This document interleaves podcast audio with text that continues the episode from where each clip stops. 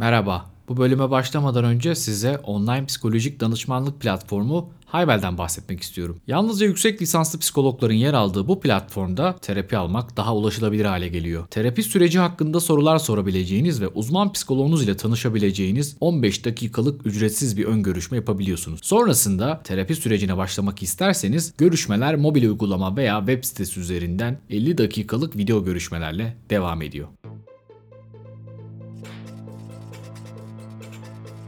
Merhaba herkese. Cengiz ben. Duvarın ardına hoş geldiniz. Geçtiğimiz haftalarda kendini sabote etmek adında bir bölüm yapmıştım. Çok güzel tepkiler aldım insanlardan. Çokça paylaşıldı. İnsanlar kendinden çok fazla şey buldu. Ben de o podcast'te de bahsetmiştim zaten. Yani bu podcast'in bir devamı niteliğinde ya da benzer bir tema üzerine ilişkiyi sabote etmek üzerine konuşacağımı söylemiştim ve bu podcast bölümü ilişkiler ve ilişkideki sabotajlar üzerine olacak. Şüphesiz bir ilişkinin bittiği ve özellikle de neden bittiğini anlamadığınız zamandan daha kötü bir şey yoktur. Kendinizi biraz aptal ve hatta tamamen kör hissettiğiniz olur. Sanki bir hafta önce her şey yolundaymış gibi görünüyor ama şimdi eski erkek arkadaşınız, kız arkadaşınız ya da partneriniz size karşı soğuk, mesafeli ve ilgisiz görünüyor. Ne yazık ki bu bahsettiğim olay nadiren de karşımıza çıkan bir sahne değil. Birçok ayrılık deneyimi için geçerlidir. Tamam belki dünyadaki en iyi ilişki değildi ama iyi kötü gidiyordu. Kendinizi özel ve değerli hissettiğiniz anlar da olmuyor değildi. Peki işler böyle giderken ne oldu da bu noktaya gelindi? Bunun üzerine biraz düşünelim. Az önce bir arkadaşımla da sohbet ediyorduk. Yani bu ilişkilerin bitmesi ve bir anda bitmesi biraz kafamızı karıştırdı. Ve sonra şuna karar verdik. Yani ilişkiler bir anda bitmiyor ama kimse ilişkisinin kötü gittiğine dair bir saptamayı söyleme cesareti göstermiyor. Çünkü bunu söylediğiniz an aslında o bitiş butonuna basmış oluyorsunuz. O yüzden de sanki ilişkiler böyle bir anda bitiyormuş gibi gözüküyor. Aslında herkes fark ediyor o kötü gidişatı ama onunla yüzleşmek tabii çok kolay olmuyor. Her neyse biz bu podcast bölümünde ilişkilerde sabotaj üzerine konuşacağız. Sabotaj davranışlarını, bunların nedenlerini ve belki olası çözümlerine dair fikir yürütmeye çalışacağım. İlişkide sabotaj karşımıza nasıl çıkabilir? Kızım ben bağlanamıyorum ya bende bağlanma problemi var diyen insanların bize aslında ne demek istediğine dair bir takım çıkarımlarda bulunacağız ve aslında uygunsuz partner seçimi, olmadık konular üzerine çıkan kavgalar, ilişkiye tamamen bağlı kalmayı reddetmek, yani bu sadakati bozucu eylemler, gerçekçi olmayan beklentiler, kronik güvensizlik ve bazen o ilişkideki suskunluklar üzerine konuşacağım. Yani bu sabotajın çeşitli biçimleri üzerine konuşmaya çalışacağım. Gelin bunların bazılarına gündelik yaşamdan ve klinik gruptan örnekler de bulalım ki bu bizim için biraz daha akla yatan, akılda kalan ve eğlenceli olsun. Tabii ki yani kimsenin acısıyla alay etmek niyetinde değilim ama dinlerken sıkılmamak için bu tarz örnekleri önünüze getirmeye çalışacağım. Uygunsuz partner seçmekten başlayalım. Partner seçimi ilişkinin hemen öncesinde olan bir şey olduğu için insan partnerini seçerken nasıl ilişkisini sabote edebilir diye düşünebilirsiniz ki bence de bu haklı bir soru olur. Yani daha ilişkiye başlarken bir kişi nasıl bütün bu süreci sabote edebilir? Aslında en büyük sabotaj tam da burada başlar. Beraber yürüyemeyeceğinizi düşündüğünüz birisini hayatınıza aldığınızda zaten hem kendinizi hem karşınızdakini hem de bu ilişkiyi sabote etmiş olursunuz. Peki birisiyle uzun bir yolu beraber yürüyüp yürüyemeyeceğimizi önceden kestirmek mümkün mü? Burada cevaplanması gereken soru bu belki de. Tabii kesinlikle olmasa da en azından hayatımıza giren kişiyle uzun vadeli ya da kısa vadeli devam edip etmeyeceğimize dair bir tahminimiz olabilir. Elbette yola çıkarken bu tahminleri bir kağıda yazıp yolun sonunda ben ne yazmıştım dönüp bakayım doğru bildim mi diye bakmıyoruz. Ama az çok herhalde kafamızda bir fikir olabilir. Yani bir bahis oynasak muhtemelen bahsi kazanırız. Tabii ilişkiler, partner seçim bunun üzerine bahis oynamaktan bahsetmiyorum. Aslında insanın ait olduğu kültürü ve kendini ve çevresindekileri tanımasından bahsediyorum. Elbette insan hayatına aldığı kişiyi hemen tanıyamaz. Ama yine de kısa bir süre bile olsa bazı sinyalleri fark eder. Bunun yanında partner seçiminden bahsettim seçimlerimizi yaparken hayatımıza aldığımız kişiler konusunda tamamen özgür olmadığımızı hepimiz tahmin ediyoruzdur. Birçok faktörden etkileniyoruz. Yani elbette bizim güzellik algımız, bizim o kişiyi idealize etmemiz, o kişiyi beğenmemiz, ona dair bir takım romantik duygular, erotik duygular bunlar devreye giriyor. Yani o işin belki biyolojik tarafı, daha kişisel bir tarafı, bir de sosyokültürel bir tarafı var. Biraz bundan da bahsederek bu uygunsuz partner seçme olayını anlatmaya çalışacağım. Mesela cemiyet hayatında çok kez karşımıza çıkan haberlerdir. Yani bunun örneklerini çok görürüz magazin sayfalarında. Aileye uygun bulunamaz işte bazı gelin adayları. Genelde damat adayı pek olmuyor da gelin adayları konusunda cemiyet hayatı bu tarz açıklamalar yapıyor. O da ayrı bir tartışma konusu olabilir. Neyse cemiyet hayatını çok bilmiyorum elbette ama kişilik bozuklukları üzerinden bakabiliriz. Yani daha klinik gruptan bir örnek verebiliriz. Örneğin bazı kişiler görürüz. Resimlerini böyle gözümüzün önüne getirebiliriz. Ailelerine çok bağlıdırlar. Çocuk yaştan itibaren otonomilerini sağlayamamışlardır. Aldıkları tüm kararlarda ailesinin dahili olmuştur. Büyümüştür, büyümüştür ama tam birey olamamıştır. Hani marketten su alırken bile ailesinin fikrini alan insanlar var. Ya bu pH uygun mu? Acaba bu hangi kaynaktan çıkıyor? Ne diyorsunuz gibi. Yani bunu tabii böyle biraz egzajere ediyorum ama yani çok basit kararları bile ailesine sorması için bu konudan örnek verdim. Yani bu tarz kişilerin seçtikleri partnerlerde ailesinin onayına ihtiyaç olmadığını düşünmek garip olurdu. Yani hayatına birisini alıyor. Tabii ki koşa koşa anne bak bu olur mu, baba bak bu olur mu diye sormuyor ama onların verecekleri cevabı, onların tahminlerini de öngörebiliyor. Yani onların yerine de karar almış olabiliyor. Peki hayatını alacağı kişiyle işler yolunda giderse ve bir yuva kurma ihtimali belirirse bu ailesine son derece bağlı kişi için o zaman işler nasıl devam ederdi? Bu kez kendi ailesi olacak ve çekirdek ailesinden uzaklaşması gerekecek. Bazı kararları kendi başına alması gerekecek. Bir yetişkin gibi davranması gerekecek. Kişi bunların olması gereken şeyler olduğunu farkındadır. Yani sonuçta bu insanlar aptal değiller. Ancak yine de böyle bir sonucun gerçekleşmesi ihtimaline katlanamazlar. Evet, hayatına birisini alması gerektiğinin farkındadır. Ama bu onun için sadece bir ezberden ibarettir. Yani herkes hayatına belli bir yaştan sonra birisini alır. Ha, o zaman ben de almalıyım. İşin aslı kendi ruhsal ekonomisinde bir başkasına yer yoktur. O zaman çözüm basit. Hem insanların yaptığı şeyi yapacağım. Yani herkes hayatına 20'li yaşlarında 30 yaşlarında birisini alıyorsa Aa, demek ki benim de bu yaşta hayatıma birisini almam gerekir. Ama bir taraftan da ailemden kopmamam gerekiyor. O zaman birisini bulmalıyım ve sonra kendimi haklı çıkarmalıyım. Nasıl? Denedim, olmadı. Yani denedim olmadı demek insanların başarısızlıklarını basitçe açıkladığı bir cümle gibi gelse de kulağa altından başka anlamlar çıkabilir. Mesela denedim olmadı üstüme gelmeyin. Peki kişi tam olarak neyi denemişti? Hayatına birisini alacaktı. Bununla ilgili her şeyi yapmaya hazırdı. Ancak ailesi, çevresi bu kişiden hoşlanmadı. O da bu nedenle bu ilişkiye devam etmek istemedi. Tamam canım bunda ne var diyenler de olacaktır aranızda. Diğer taraftan ailenin ne düşündüğünün ne önemi var diyenler de yine olacaktır. Ama ailesine son derece bağımlı bir kişiden bahsettiğimi tekrar hatırlatmak istiyorum. Olaya sosyolojik açıdan da bakalım. Bu kişi ailesinin ait olduğu alt kültürün son derece farkında aslında. Zaten ayrışamamış yani başka alt kültürleri tanımaya fırsatı da olmamış. Ve ne hikmetse partner seçimleri hep karşı mahalleden oluyor. Yani zaten ailesinin kabul etmesi mümkün olmayan kişilerle ilişki kurma denemeleri yapıyor. Sonuç hüsran. Başlamadan biten ilişkiler. Yani bakın sabotajı görüyorsunuz. Yani uygunsuz partner seçimi. Evet ben hayatıma birilerini alıyorum, bu fırsatları yaratıyorum. Kimseye kapılarımı kapatmış değilim ama olmuyor işte yani deniyorum olmuyor, deniyorum olmuyor. Herhalde e, bu ilişki olayı bana göre değil. Bir de karşı taraftaki insanın penceresinden bakın. Yani birisinin hayatına giriyorsunuz. Hani her şeyinizde ona bir yolculuğa çıkıyorsunuz ve sizi yarı yolda bırakıyor. Açıklaması da işte ya ailem şey yaptı işte ailem uygun bulmadı. Ya ben aslında seni seviyordum. Etrafımdaki insanlar onaylamadı. Bu kişi de tabii ister istemez yani sen zaten bilmiyor muydum bunun böyle olacağını diye ama işte orası gerçekten iyice karışıyor. Birçok işte sosyokültürel dinamik işin içine giriyor ve sabotaj aslında en başta kendini gösteriyor. Bir diğer sabotaj örneği kavga çıkarmak. İlişkide kavga çıkması. Ha buradaki kavga meselesine yakından bakalım. Bu tartışmalı bir konu. Yani kavgasız bir ilişki olur mu? Bunu fiziksel bir anlamda söylemiyorum. Yani daha tartışma anlamında ifade ediyorum. Yani aslında bu o kadar da kötü bir şey olmayabilir. Hatta bazı çift terapisi ekollerinde buna bir yer var. Örneğin Gottman ekolünde bu tarz tartışmalara özel bir yer ayrılıyor. Hatta bu da ilgimi çekti. Bununla da ilgili ayrı bir bölüm yapma ihtimalim var. Neyse biz bu ufak tefek şeylerden kavga çıkaran ve bütün o ilişkiyi sabote eden insanlara bakalım.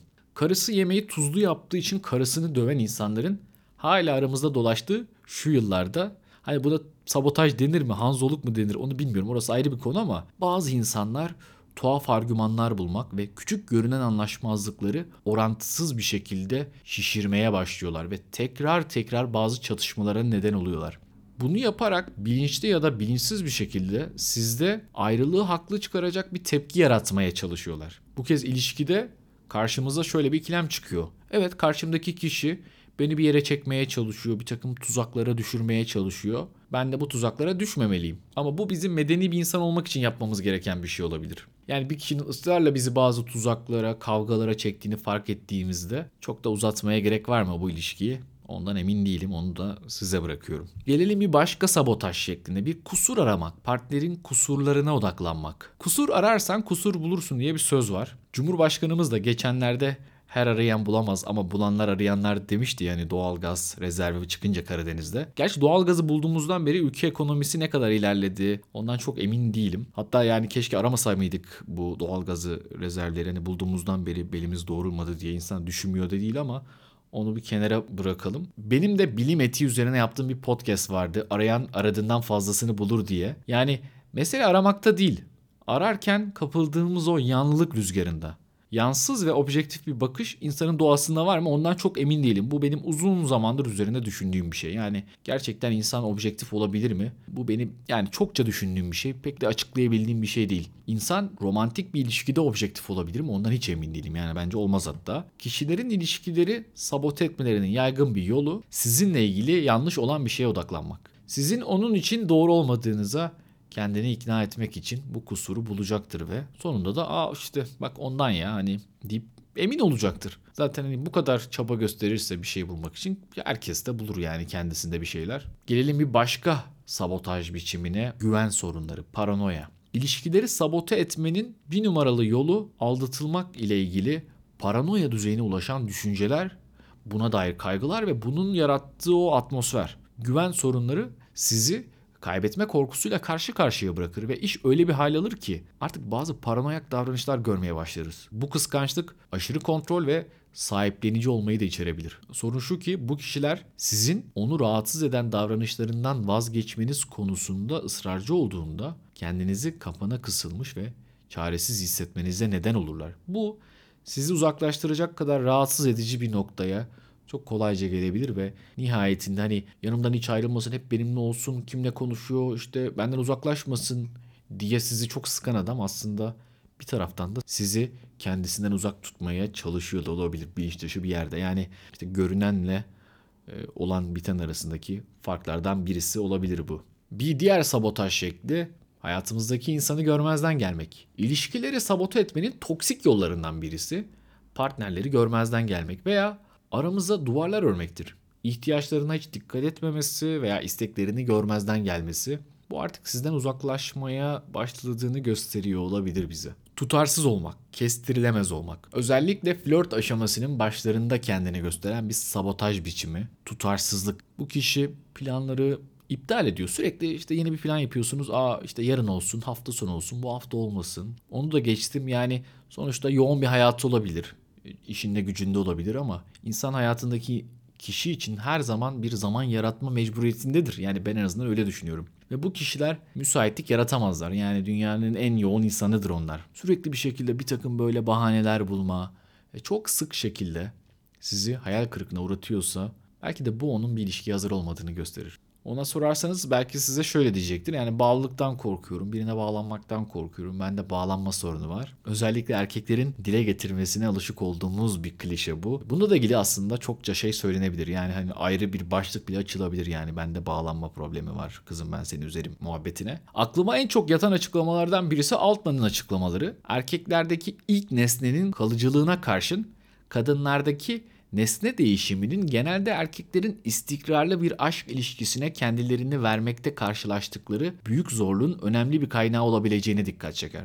Ona göre erkekler ilelebet ideal anne arayışını sürdürmeye ve kadınlarla ilişkilerinde genital dönem öncesi ve genital dönem korku ve çatışmalarını canlandırmaya yatkındırlar. Bu da onları derin bir bağlanmadan kaçışa sevk eder. İlk nesnelerini zaten terk etmiş olan kadınlar onlarla tam bir genital ve babaya özgü ilişki kurmaya gönüllü bir erkeğe kendilerini daha kolay adayabilirler. Bu açıklamalar yıllardır bitmeyen o kadınlar serseri erkekleri, bağlanamayan erkekleri neden severler sorusuna psikanalitik açıdan verilebilecek alternatif basit bir cevap aslında. Peki bazı sabotaj davranışlarını saydık. Eminim çok çok daha fazlası vardır. Yani kişisel anlamda deneyimlediğiniz birçok şey vardır. Bunlar benim ilgimi çeken temel bazı davranış kalıplarıydı. Peki ilişkilerde kendini sabote etme davranışına sebep olan şey ne? İlişkileri sabote etmenin nedenleri karmaşık. Yani bu kadar kolay bir şey olsaydı hani podcast bölümü yapmazdık. Ancak sabotajın kökenlerini anlamak değişimin anahtarı olabilir. Yani bu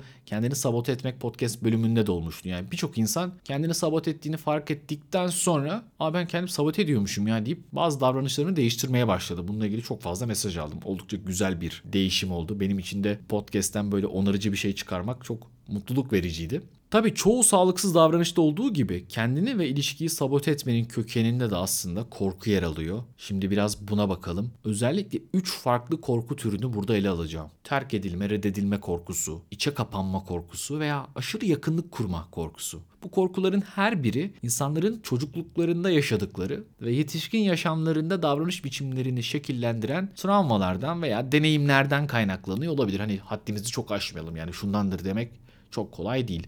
Terk edilme reddedilme korkusuna bakalım. Sevdiğiniz kişi tarafından reddedileceğinize dair ezici bir korku hissettiğinizi düşünün. Bunu hissettiğinizde ilişkiyi olumsuz yönde etkileyen davranışları ve düşünce kalıplarını sergileme eğiliminiz olur. Ve nihayetinde korkulan gerçekleşir ve terk edilirsiniz. Spordan ya da iş yaşamından da örnekler verilebilir. Örneğin sezon sonunda ya da yılın sonunda işinizden gönderileceğinizi düşünün. Yani böyle sözleşmeli çalışıyorsunuz. Hani devlet memuru değilsiniz. Yıllık kontratınız yenileniyor. İçinizde böyle bir his var. Yani bu sene sizinle devam etmeyecekler. Küçülmeye gidecekler. Ya da sizin performansınızdan çok memnun değillermiş gibi bir sinyal aldınız. Buna dair bir korku hissettiniz ve tamam bu kontrol edilebilir bir düzeyde ise yani bu korku bunun onarıcı bir tarafı olabilir. İşe daha erken gelirsiniz, daha özenli çalışırsınız, daha dikkat edersiniz. Kendinize çeki düzen verebilirseniz mesela bu işleri tekrar yoluna sokabilir. Ancak çok yoğun bir korku oluşturduysa sizde bu süreç dekompanse de olabilirsiniz. Yani bu da yıkıcı bir etki yaratır. İşinizi daha kötü yaparsınız, işe daha geç gelirsiniz,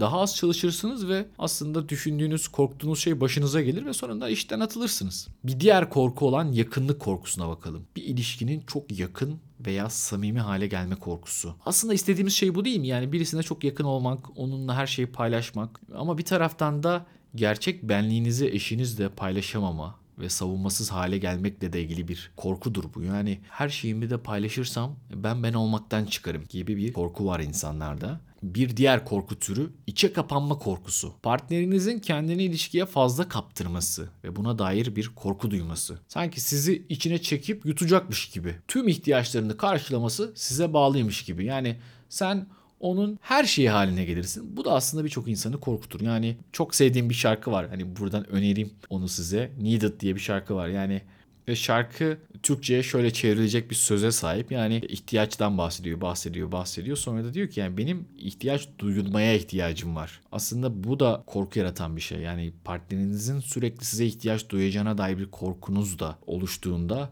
bu sabotajı başlatabilir. Yani onun her şeyi olmak çok büyük bir sorumluluk. O nedenle işleri iyice kötüleştirebilir. Ve ne yazık ki bu korkular kendinizi iyi hissettiğiniz bir ilişki içinde daha güçlü şekilde karşınıza çıkıyor. Çünkü artık kaybedeceğiniz daha çok şey var ve riskler çok daha büyük. Peki tekrar bu bağlılık meselesine bir bakalım. Partneriniz zihninde size kendisini bağlı hissediyor ve sizi seviyor hatta. Ancak bilinç dışında bu bağlılık baskısı konusunda gergin hissediyor. Eğer durum buysa zihni onu bu durumdan kurtarmanın yollarını arayacak ve işler çok yakınlaştığı anda onu geri çekmesi için tetikleyecektir. Bunların yanında olası bir ayrılığın nedeni olabileceği acıdan da korkabilir kişi. Bu yüzden ayrılığı haklı çıkaracak kusurlar aramaya başlar. Yani işler çok iyi giderse olabilecek ayrılık acısındansa işler daha o seviyeye gelmeden daha az hasarla belki de bu ilişkiden ayrılmak için. Daha az hasardan kastım kişi ilişkiye böyle çok da olumlu bakmıyor. Yani uzun vadeli sonuçlarına herhalde biter bu diyor, canım yanar diyor. Neyse ben yavaş yavaş uzaklaşayım bu ilişkiden. Ve hani onunla ilgili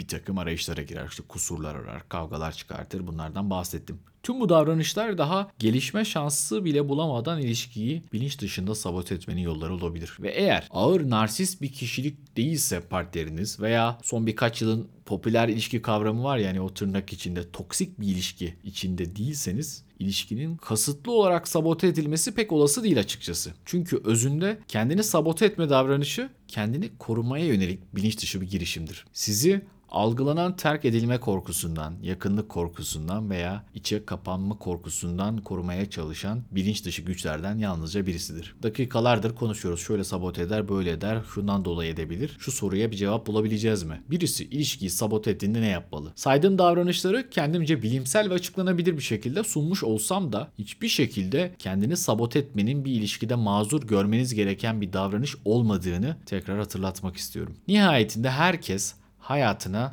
sosyal ve psikolojik açıdan sağlıklı birisini almak ister ve bu da en temel hakkıdır. Yani bununla ilgili böyle ajitasyona, demagojiye gerek yok. Hepimiz hayatımıza sağlıklı insanları almak isteriz. Hayatımıza bu insanlar girdikten sonra oluşabilecek problemler var. Evet onları beraber göğüsleriz, sırtlarız. Ama en azından hayatımızı alırken buna hakkımız vardır diye düşünüyorum. İlişkilerini sabote eden kişinin amacı kendisi açısından ilişkiye doğrudan zarar vermek anlamına gelmeyebilir. Tam olarak fark edemediği bazı korkular nedeniyle hareket ediyor bu kişi. Ama yine de neden olduğu bu durum sonrasında biçim değiştirmiş ya da değiştirmesi muhtemel bu ilişkiye duygusal olarak yatırım yapmak akıllıca olmayabilir. Hayatınızda böyle birisi var ise ilişkiyi şu anki aşamasında değerlendirmeli ve zorluklarına deyip değmeyeceğine kendiniz karar vermelisiniz. Yani şimdi bir şeyleri bitirmeniz gerekip gerekmediğine karar verin veya fark ettiniz bu davranışları en azından bu kalıpları ilişkiniz içerisinde partnerinize gösterme şansını da verin. Yani hemen pılınızı pırtınızı toplayıp gidin demiyorum ama ona bunları gösterme riskini alın. Yani bu da bir risk sonuçta. Bir insanı ayna tutmak öyle çok kolay bir şey değil. Yani sen bunları bunları yapıyorsun demek. E sen de bunları bunları yapıyorsun'a gelebilecek bir münakaşaya hazır olmak demek. Bunların üzerinde çalışmaya istekliyse, siz de istekliyseniz harika. Yani ama değilse o zaman yeniden düşünmekte fayda var. Çünkü onun içinde hapsolduğu devam eden bir kısır döngüyü kırmak çok da kolay olmayabilir. Her birimiz bizim için çok da üretken olmayan davranış kalıplarını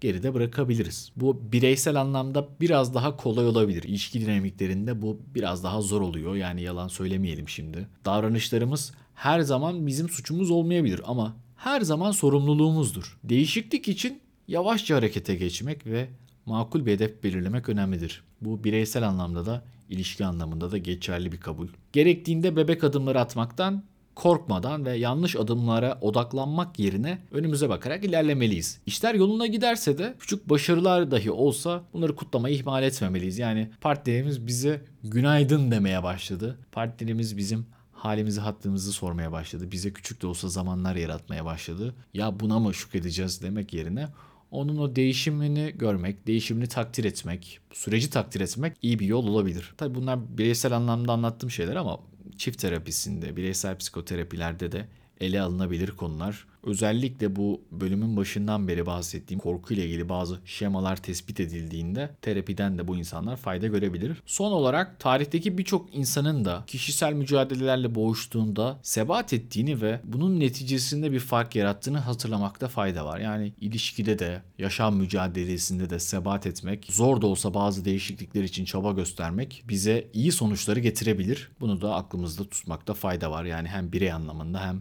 çift anlamında İlişkiler ve ilişkiler üzerine konuşmaya önümüzdeki haftalarda da devam edeceğim. Umarım sizi sıkmadan bu konuyu anlatabilmişimdir. Bu podcast bölümünü beğenirseniz lütfen paylaşmayı unutmayın. Buraya kadar dinleyen herkese çok teşekkür ediyorum. Kendinize iyi bakın. Hoşçakalın.